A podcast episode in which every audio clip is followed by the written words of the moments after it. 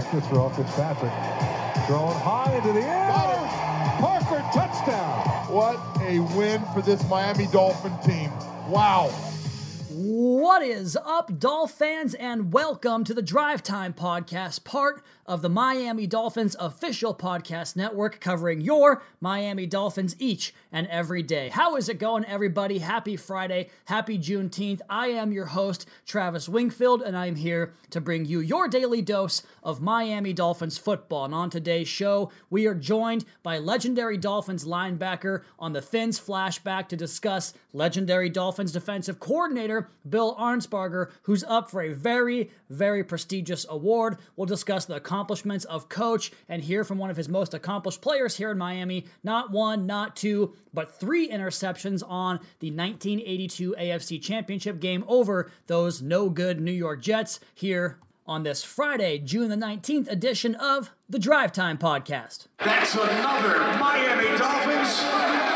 And so that very prestigious award that Bill Arnsparger, Dolphins defensive coordinator for a long time, for a significant chunk of the Don Shula era, and pretty well regarded as the best assistant coach in Miami Dolphins history. And Arnsparger is among 8 nominees for the 2020 Paul Dr. Z Zimmerman Award for Lifetime Achievement as an assistant coach in the National Football League, an honor bestowed by the Pro Football Writers Association here in the National Football League. And just real quick on Dr. Z, the name of the award, I will say for the rest of my lifetime that he was the biggest influence in my life, because even though I was a youngster, when he was really in his prime and really on the focal point, the forefront of all football writing and all football commentary, I always loved the way he was able to piece together the analyst side and also the good writing, the good storytelling side. That's who I always wanted to model my writing, my storytelling, my podcasting, my radio voice, whatever it was going to be that I was going to do in my life. I always modeled it after Dr. Z. So rest in peace, Dr. Z. As for Bill Arnsparger, among these 8 nominees for the Lifetime Award from the Pro Football Writers Association, what a big honor it is to have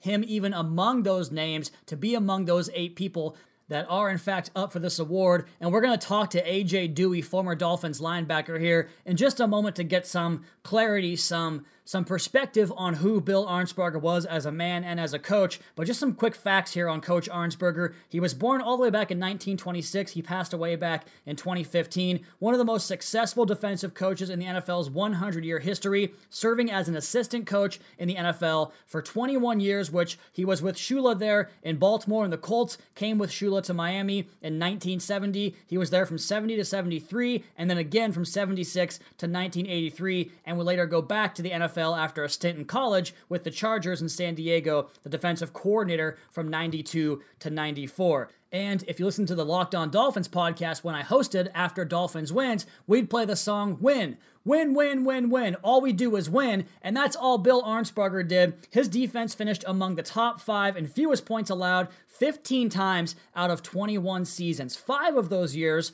Arnsparger's defense led the NFL in fewest points allowed. His teams earned trip to the NFL Championship game or Super Bowl in 7 out of 21 seasons, so into the Final Four in 1/3 of his NFL seasons as an assistant coach. And each of the 3 teams he coached with earned at least one trip to the NFL Championship or Super Bowl during his tenure. The Colts to the NFL Championship game. We know about Miami's 2 Super Bowl victories, including 5 trips to the Super Bowl. And then after the 8-year absence in the NFL, he would come back to the Chargers and be a part of that team that went to a Super Bowl as well. And his units won world championships following the 1972 and 1973 seasons, including the NFL's only perfect season, the 1972 Miami Dolphins, as we all know. The Dolphins had a combined record of 32-2 in those 2 seasons, and that has also yet to been surpassed. Overall, his teams posted a regular season mark of 214, 85, and 6. That's a 7-12 win percentage, averaging more than 10 regular season wins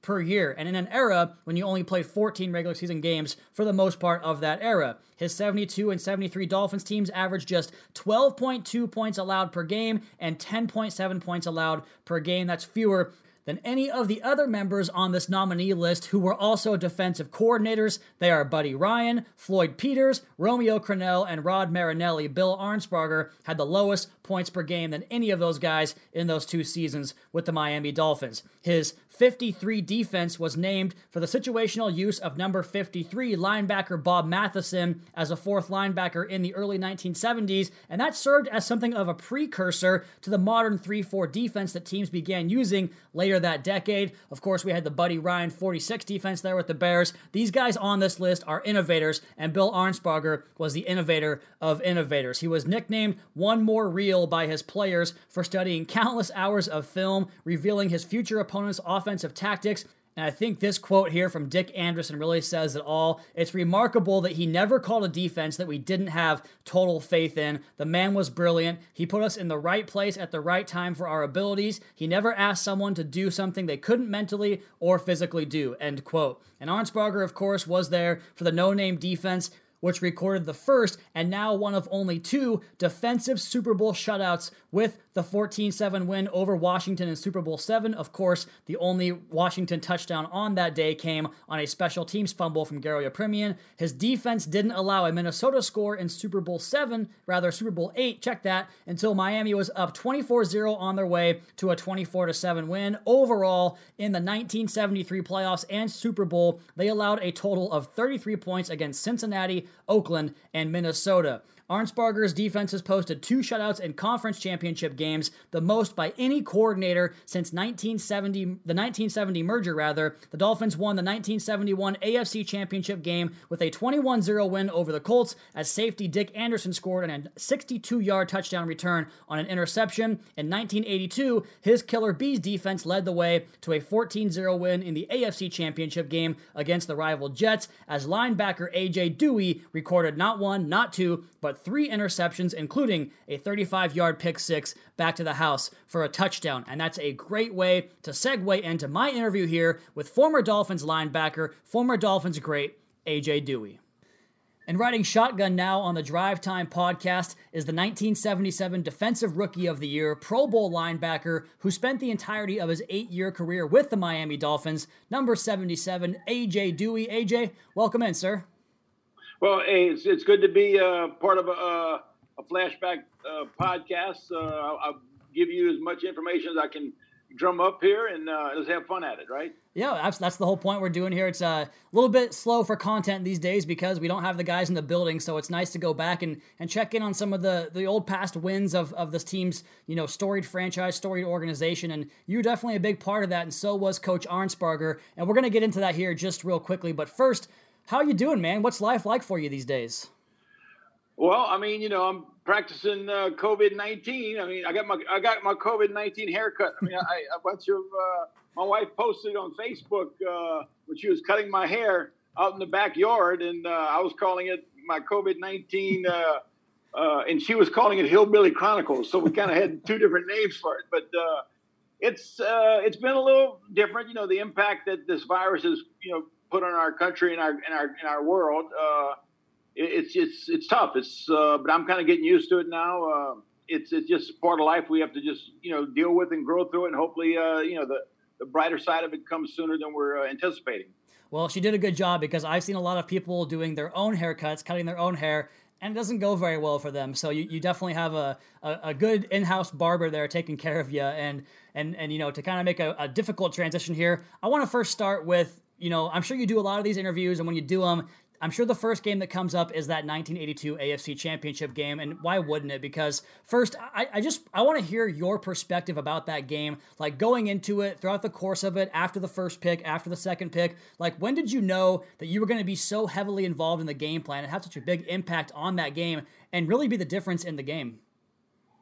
Well, I did an interview just a week and a half ago with Yahoo Sports and kind of that same, storyline we were trying to go through. And the guy was shocked that I said that in the moment, you just don't even think about it. But, that getting back from the start of the week, it kind of was a crazy weather situation that whole week. I mean, it was one of those times in our country where, there's a lot of snow going on up north and on the East Coast. And by the time it makes its way down the coastline, once it gets to about South Carolina, it turns into, maybe some sleet and then gets to Georgia and, in Florida, it becomes rain. So we had rain almost every day for a good 5 or 6, 7 days. And it wasn't It wasn't just a storm. It was one of those that we just had rain throughout the day. We had to juggle our schedule around a little bit. We practiced some in the mornings because Coach Shula, I guess, they would get some weather forecasts and know that the heavier rains would be in the afternoon. And we were there for the full day like normal, but practices were cut short, and we were just working on, I guess, different things that would be successful for us on offense. On defense, you really can't prepare because you don't know what they're going to do offensively. You just got to prepare for their game plan. So we worked on that, and when we got down to the field at the Orange Bowl, I mean, I was under the impression that the stadium was going to be fine. I'm sure everybody was, because we had what they call prescription athletic turf. I'm not sure if, the average fan knows what that means, but it's something that was put in place back in the days when they were converting all the AstroTurf fields to natural grass.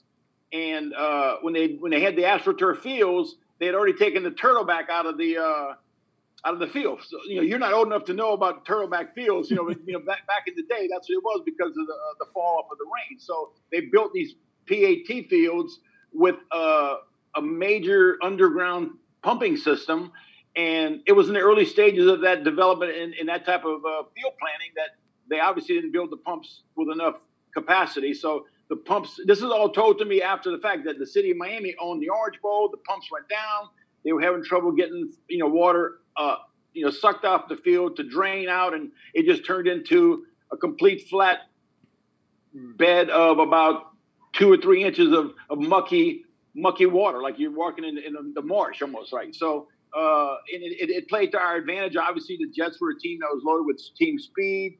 They had a lot of go-to receivers who would stretch the field on us. But, both teams had to play in those conditions. And, I'm tired of hearing Jet fans whining about it. I'm telling these people, I said, man, this is like 40-some-odd years ago. Come on, get over it. You know what I mean? How many things have gone on in your life that couldn't have made it better, right? So, but, but in a nutshell, that's kind of the way it played out from that week, practicing and participating and on game day. But getting back to, I guess, the question is how it played out, interception 1, 2, 3.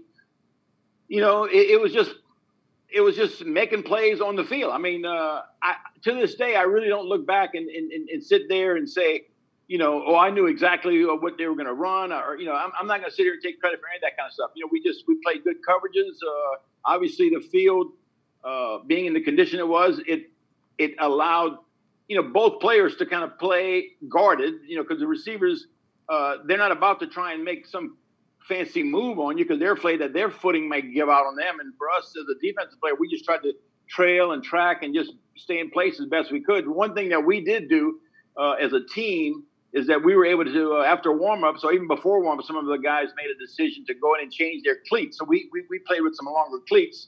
We were playing with, the screw-in type of cleats where, most of them come with a 3/8 inch, I think the standard model, and then it's a 1/2 inch and there's 7/8. So we all went to the longest cleat we could possibly get, and it helped, and it paid off for us.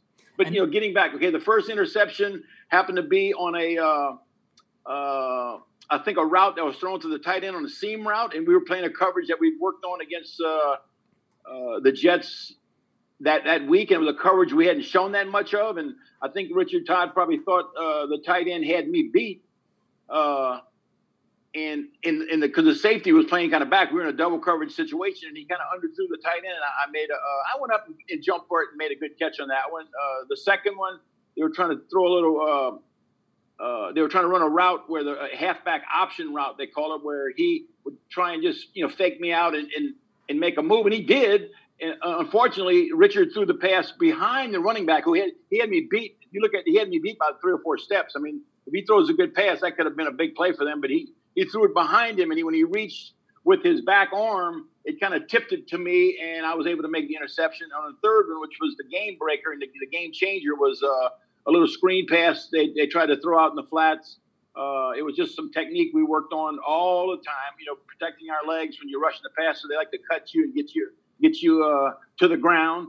I was able to do that, and when Richard couldn't throw the ball high enough because he anticipated me being cut by the offensive lineman, he kind of threw it to where I kind of made a fingertip, kind of another bat the ball around, played with it in the air. It seemed like it took forever, and in the end zone, and there it is, game over, Super Bowl bound, right?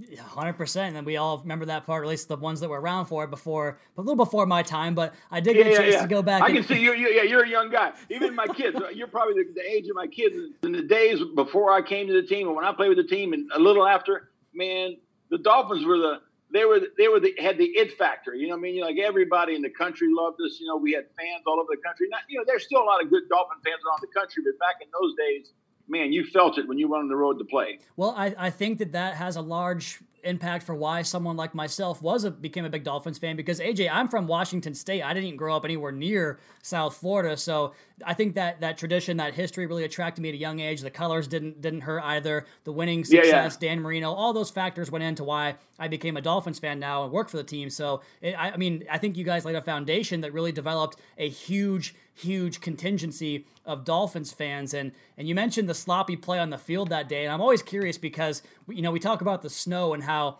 it's like snow games where, oh, this might be a problem for the opposing team because they're not used to playing in the snow, but it's always more of an issue for the defensive players, right? Because the offense knows where they're going, but you're the one that has to react in those sloppy conditions. And with a muddy, wet field, same idea as snow, right? Well, I mean, it's a little different because usually in snow, you're still going to have some kind of footing because the surface under the snow is still consistent. But when you play in a muddy, sloppy field, you get more breakage. You may have a little bit more give in some give in the snow, but you've got a lot more give in a muddy kind of natural soil situation. But I think it played both ways. I mean, because the running backs that were gifted and talented for the Jets, or even the guys. You know, they had to make a decision. Do I plant my foot in the ground if everything is just straightforward, I mean, it's pretty much easy to make plays. It's when guys want to cut and like they say, put that foot in the ground and go the other way. That's when it gets a little challenging. So at some point, you know that the other guy isn't going to be, being like a bee back there trying to buzz around and make cuts and make moves. So you can, line a guy up and go for him and probably make an easier tackle than he would think.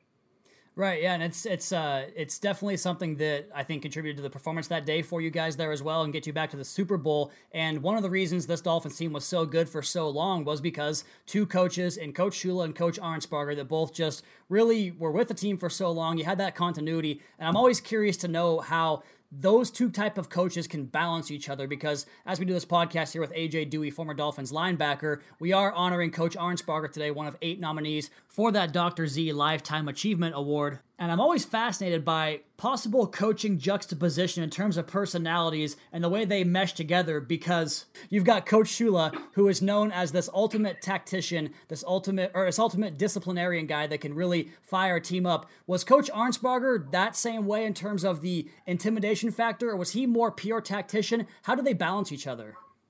I mean, Arnsy had an intimidating kind of demeanor, but it was kind of hidden. It wasn't like, it didn't play out like it did with Coach Shula. Coach Shula, almost every day, you were sort of intimidated by, what he was all about, what he's brought to the game and his accomplishments. You're honored to be part of that, but you are kind of like, you're in awe. You're going, man, this guy, he's the real deal. He's the guy that, as a kid, growing up, I mean, here I am, in high school and through college, being a crazy football fan, because that was my love. I played a lot of sports, but my love was football, and I couldn't wait to watch games. Back in those days, you were lucky to see 2 games on a Sunday. Now you can see, all 14 of them, because you got . So it's kind of a little different, scenario. Your younger generation get to enjoy it a little differently. But Arnsey never like was, a guy who had a high range in his tone. He would always talk, mild-mannered. When he was mad, you could almost see it in his face, and you can almost kind of, get a glimpse of coming off the field that he wasn't happy with that last series and how we played. And you knew what was coming your way. He was going to, get down on the chalkboard and just, show us, this is something we've seen all week long. How are you guys not picking it up? How are you not recognizing it?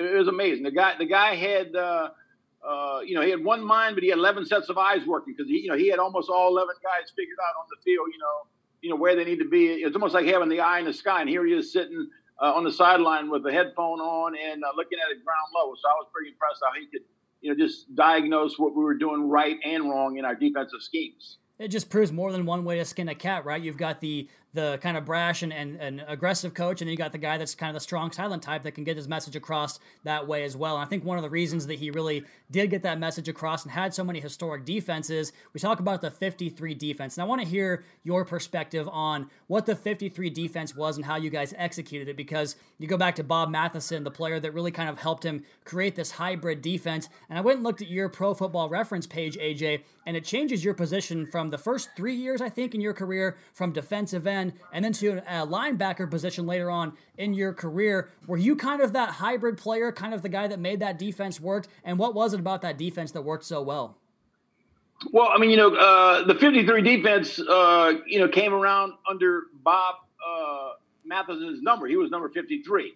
And basically it was a 3-4 defense. You know, I mean, it's really a 3-4 defense, but they just called it the 53 because, you know, it was implemented using a lot of his skill sets, you know, as a pass rusher, as a down lineman, as a guy who can blitz, as a guy who can play coverage.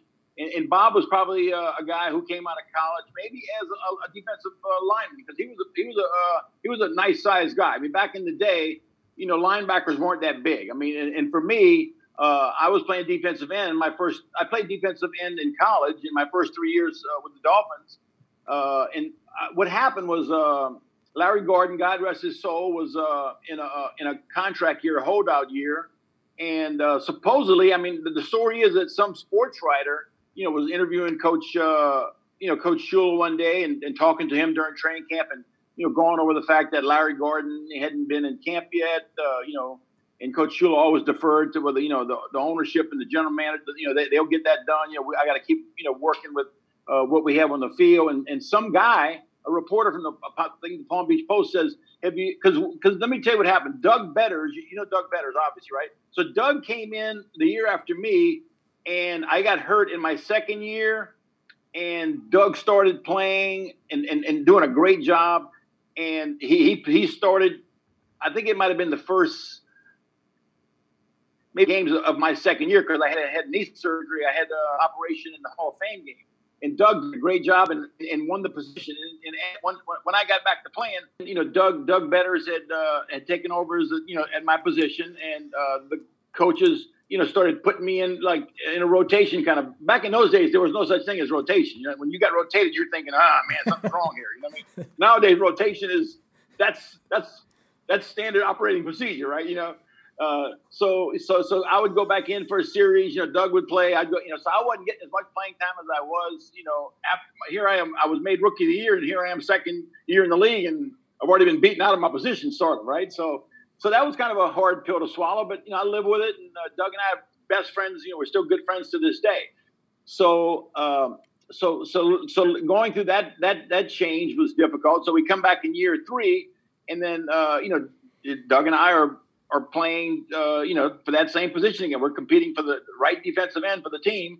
But Doug had the ability to play the left side as well. You know, I wasn't that good from the left side, you know, as I was from the right side. So Doug had the ability to play both sides, and he did both of them, you know, pretty good. So what was happening, we kind of go into like a rotation now with Doug, myself, and then Vern Den Herder, who was the other defensive end. So, you know, it was more of a three-man rotation then, and, you know, I would always play – you know, the right end, Doug would play right end, left end, you know, take a seat, Vern would take a seat. So it became more of a rotation, and that became a little more, you know, accustomed to what we were going to go out and do that year. So coming back in year four, which after I that's when Coach Shula got hit with the question from a reporter saying, you know, won't you try AJ at the position? Because I was a good player. I mean, you know, the sports writers knew it. They were probably, you know, like kind of going, damn, man, you know, This has got to be tough for the coaches. You know, you got AJ and Doug, you know, two great players playing. You know, why can't both of them be on the field at the same time? And Coach Shula must have gave it some thought. And I don't know if it was the next day or 2 days later. He says, you know, and this is kind of like in year four, which is like my option year of my contract. So I don't know if you know much about that, but your option year is kind of like that's your make or break year. So I'm kind of going, it's either. They're trying to tell me that they don't have no need for me no more or whatever. So, you know, you kind of – a lot of things run through your mind. But so I took it as a challenge, and I worked hard at it. Coach Arnsparger was very, very patient with me and detailed and timely with me. So I got to give a lot of credit to him for creating the monster, I guess you can say, because, you know, I went from playing defensive end, being a down lineman my whole life as a kid, high school, college, to now playing in a two-point stance. And so I went that whole training camp, you know, working at the outside linebacker position that Larry Gordon was supposed to, you know, be playing. And then all of a sudden, Larry Gordon signed his contract, like every typical good veteran does about the week before the season starts. So now, you know, I've been working the whole training camp at outside linebacker, and then the next thing is, so now they start saying, okay, we'll move you to, because a couple of the inside linebackers had gotten hurt during training camp. So he says, well, let's go try some of this inside linebacker stuff out for a while. So I ended up, you know, performing well. You know, at the inside linebacker position, and I just kind of started to learn how to play the outside linebacker position, which is a lot different because when you're playing outside, you're on the line of scrimmage and you're lined up. You're more the hits happen a little quicker. You know, you have to react quicker when you play in the middle. When you're off the ball 4 or 5 yards, it's more recognition, more evaluating what's happening in front of you, and that was a little more of a challenge for me. But you know, I pulled it off, and he, you know. After my 8th year, you know, we had did a lot of things with it. Like you're saying, I think Arnsparger invented the zone blitz. I tell people to this day, he had to invent the zone blitz because I don't remember seeing any teams doing any of the stuff that we were doing. So, and now when I look at the zone blitz, I'm kind of going, wow, man, this is like the Rolls Royce of the zone blitz when we were the Toyota Corolla. I mean, you know, we were just starting to, because it's crazy. The zone blitz today is like, you know, and maybe, you know, and maybe, you know, if I would have stuck around another 4 or 5 years, I might have seen how it developed, you know, into what it is now. But to the zone blitz today, I mean, it's its own animal. I mean, it's unbelievable. But the reason it's so good today is because they've got so many good, aggressive, athletic people on defense. I mean, when you see a defensive tackle dropping back into play coverage, when you see you know, the corner and the safety coming off the same side and asking your outside linebacker to go outside and cover a wide receiver. I mean, you know, it's just insane some of the things that they're doing with the zone blitz, but it's all because, you know, the talent of the players in today's game. Yeah, you watch Coach Flores' defenses, you're going to have guys coming from anywhere on the football field for pass rushes, and so it definitely evolved from there. I'm curious to hear about how Coach Arns really implemented those systems and, you know, the zone blitz and getting you to play different positions and saying, you know, Dewey, let's go ahead and play you inside. Let's play you outside. Was he the type of guy that would get on the football field and kind of walk you through it and show you the technique and show you the idea of the tactic? Arnsy, he was not a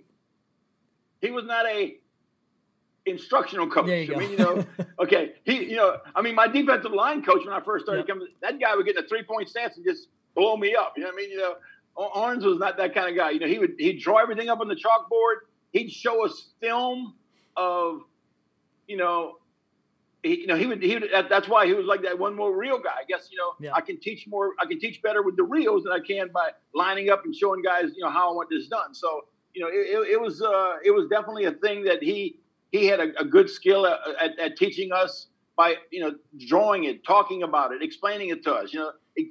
Getting us to understand when you do it this way, this is what the offense is going to see, and this is how they're going to react, and this is the way we can make the execution of our defensive scheme work better for us. So it's definitely a unique coaching style and system that he had. I heard a podcast earlier today that was about, you know, modern day football, and they're talking about how the best coaches of all time are the ones that can adapt with the times and really kind of reinvent themselves. And I think we see that all the time in modern day football and back in, you know, the past days of football. And we know Shula was that way as well. And you mentioned, you know, your multiple positions. Was Coach Arns that way with everybody? Like, did he look at a safety and say, maybe you can play corner, maybe this defensive tackle can get outside and pass rush? Was everybody kind of on the table to do multiple things in that defense? It wasn't. No, the skill set. I mean, I'm not taking anything away from the guys that I played with, but I mean, the skill set wasn't there to use 11 guys and say that, you know, AJ can do this. You know, Kim Bo Camper was another guy who was very versatile. We had Mike Kozlowski, who was kind of a versatile guy who played safety, who played slot, who played linebacker for us. We had 3 or 4 guys on the defensive side of the ball that, you know, we built our schemes around. You know, Could we have done that? I don't know. I mean, I don't know if we had the ability to do, like I said, bring a safety in a corner from the same side of the field and expect for your outside linebacker and your middle linebacker to play coverages against receivers who run 4-3. I mean, so we did the best we could with what we had. That's kind of, I guess we can say it, right? Well, yeah. I think you did plenty good. The Killer Bees defense, a famed legendary defense after the no-name defense. So to have two different defensive units with nicknames, that just doesn't happen. And you were a big part of that Killer Bees defense, even though it didn't have the B in your name. What did it mean for you to be a part of a defense that is now known, in football lore as a defensive unit that was so good that you got a nickname after you guys? Well, I mean, I don't know. I think there was another sports writer that came up with that nickname for us. I don't think, it's something that we threw around in the locker room. That's one thing you don't do when you're playing ball. You're not sitting around thinking of, fads or thinking of like, catchy. Maybe today, so many guys Instagramming and Twittering everything. Everybody's got to have a little nickname or a certain something about, their moves or their performance or their dance or whatever they do. So I get it. I know the younger generation is hip and cool, but, I thought we were hip and cool back in our day, so, I just have a lot of admiration for, all those guys I played with, and, we go down in history with, like you're saying, coming up with a nickname that people can talk about and remember for a long time. Even people today, still talk about that. I mean, it's kind of funny how, especially our Dolphin fans, our loyal Dolphin fans, they love talking about the Killer Bees, and all the things that we did to make them. But back in those days, we were the horse that drove the buggy. You know what I'm saying? So the defenses would got us to where we were back in those days. The offense kind of sputtered along, and we just kept. If we can, we always told our offense, you can score 17 points, we'll probably win every game. So I think our points per game were in the mid teens or low teens, wasn't it? Every year, yeah. In most of those years, yeah. I mean, it's crazy to look back and see how it was consistently at the top of the league. I mean, there's defenses now that do that, and we talk about them as the all-time great defenses. So why are you guys, you're in that conversation as well. And you mentioned, kind of a young guy, but I'm an old soul. I always say that nicknames are not what they used to be. Now it's like A-Rod, which first letter of your first name, first three letters of your last name, that's not a nickname. Yeah. It's just putting names together. You had like Billy White Shoes Johnson and, the Killer Bees and the no-name defense. Nicknames are not what they used to be. So I'm with you on that. I'm trying to think. Well, I'm trying to think of that name of that, because we used to hate them, because they were able to. The Washington Redskins had that group of guys that would always start dancing in the end zone. I know they had the Hogs. The Hogs were the offensive linemen, but it was something. It was a something pack. I can't remember. It was with Art Monk, right? Yeah, it was Art Monk, and if you threw some more names at me, I would pick. But they always would go to celebrate in the end zone, and they were kind of one of the first. I think they're one of the first groups to do celebrations, and they got a nickname from that. We'll leave it to Twitter to let us know. They'll get back to us on the podcast. Oh, yeah. When they hear this, they'll tell us. They'll tweet me. So let us know, what was the Washington nickname for the receivers back in those heydays in the 1980s. I got one more question for you here for you, AJ. I want to know what's your best Coach Arnsparger story, whether it's on the field, it's a sideline where he a situation where he chews you out on the sideline, maybe it's in the locker room, maybe it's something outside of football. What's your best coach story? I mean, we were playing, I don't remember the exact game, but I know we were kind of, not doing too good defensively. And, we were getting our ear full from Coach Shula, when we came off the field, and, he finally turned to Coach Arnsparger, and, he figured he'd shoot everybody's butt, that's coming off the field. I guess the next guy I can shoot is the guy making the calls. He just kind of goes, when are we going to get this damn defense to make some plays for us? And Coach Arnsparger just took his headphones off of his head and said, here, you can make the call. Just walk to the bench. He went to the water cooler, So, he might have been intimidated by Shula, but he had to show him right there, it ain't as easy as you think. You know what I'm saying? Kind of, that was a good moment in time, Hey, if you can do the job, do it by yourself, right? Yeah. I love it. AJ, we appreciate your time there. We appreciate the stories. 8-year linebacker with the Miami Dolphins, 1977 Defensive Rookie of the Year, A.J. Duhe. Thank you so much for your time today, sir. We really appreciate it. All right. Well, y'all take care over there. God bless you guys, okay? And away he goes, famous Dolphins linebacker, 8 years with the team, A.J. Duhe. We all remember him from the 1982 AFC Championship game, the 3 picks, part of a lot of top defenses in the NFL throughout the 70s and 80s there in Miami. As for today's podcast, that is going to be my time. Happy Juneteenth, everybody. Hope you all enjoy your holiday. Enjoy the day. Enjoy the weekend. All of you, please go check out the article on MiamiDolphins.com, The Fins Flashback, taking a look at Coach Arnsparger from the words of A.J. Duhe, as well as Arnsparger's accomplishments. Subscribe, rate, and review the podcast. As always, give me a follow on Twitter. It's @WingfieldNFL. Follow the Dolphins @MiamiDolphins. And of course, check out The Fish Tank and the Audible podcast, as well as MiamiDolphins.com. Until next time, until Monday, fins up.